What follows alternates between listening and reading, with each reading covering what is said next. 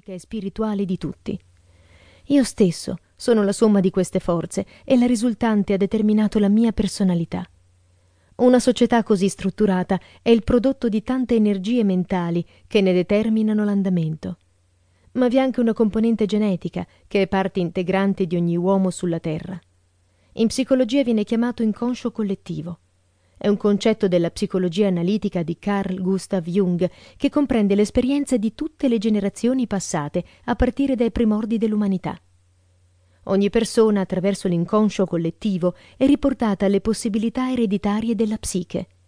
Sin dalla sua comparsa sulla Terra, l'uomo ha dovuto combattere per la sopravvivenza in un ambiente a lui ostile, grazie all'istinto di conservazione, alla paura e all'aggressività. Non si è estinto. Questo stato di cose è ancora presente in tutti noi ed è parte di quell'inconscio collettivo che è stato tramandato geneticamente. Per quanto la razza umana si sia evoluta in migliaia di anni, il suo cammino è costellato di guerre, di violenza e distruzione. Il progresso raggiunto è stato pagato a caro prezzo dal genere umano.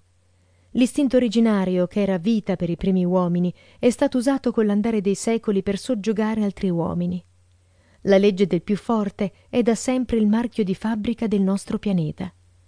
Ma se è stato sempre così, significa che nel nostro mondo la parola pace non conoscerà mai materialmente il suo vero significato? L'uomo dovrà sempre lottare, soffrire, versare lacrime a causa di se stesso.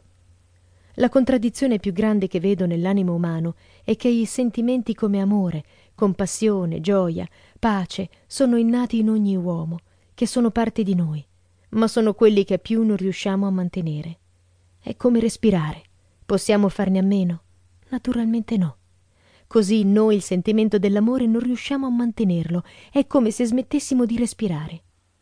Nonostante ciò, abbiamo creato una società dove vi sono regole che permettono di avere un equilibrio sociale. Ci sono voluti migliaia di anni per raggiungere apparentemente un benessere che permetta a una parte dell'umanità una vita serena. Non sempre è così. In noi ancora quell'inconscio collettivo, matrice della nostra genesi terrena, crea pressioni sull'animo. Ancora l'aggressività, la violenza, l'intolleranza sono usate come rimedio finale. Perché? Dove abbiamo sbagliato? Che cosa ancora manca all'uomo per poter finalmente vivere in pace, in condivisione, in armonia?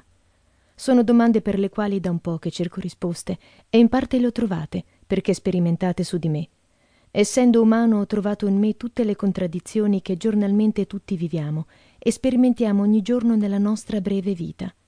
Mi sono smarrito, sentito solo, arrabbiato durante il cammino, ho vissuto tutte le passioni che avvolgono la vita di ogni uomo. Ho fallito, sono caduto, mi sono rialzato. A volte sentivo la rabbia esplodermi dentro e trovavo istintivo risolvere alcuni problemi usando la violenza ma alla fine mi sentivo vuoto, sfinito, e ho rischiato molte volte di perdere tutto. Allora mi sono messo a cercare, a comprendere il perché sono qui.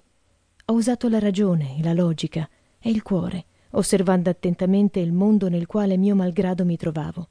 Sono andata a vedere dove altri non vedevano, cercando dove apparentemente nessuno cercava. Ho esplorato l'animo umano nel suo profondo, osservando me stesso, facendomi domande e dandomi risposte. Ho capito che se davo un pugno, ricevevo un pugno. Se davo una carezza, ricevevo una carezza. Detto così sembra molto semplice, ma in realtà non lo è affatto. Allora mi sono fermato, seduto sul ciglio della strada che sto percorrendo, mi sono guardato indietro, osservato le ferite del mio animo e ho compreso che l'errore mi seguiva sempre. Ho capito che solo la ragione può trovare breccia nell'animo umano. Le religioni non sono mai riuscite a unire gli uomini e usando la parola Dio molte volte hanno creato differenze, diffidenza e dolore. Ho capito che non si può avere senza prima anche dare, lottare per raggiungere, amare per essere amati. Mi sono soffermato a osservare con la logica gli eventi che chiamiamo caso, fatalità, destino, e che nulla di questo era vero. Solo l'ignoranza, la superficialità, la mancanza di cultura, a volte anche la stupidità, e l'egoismo erano causa di eventi drammatici.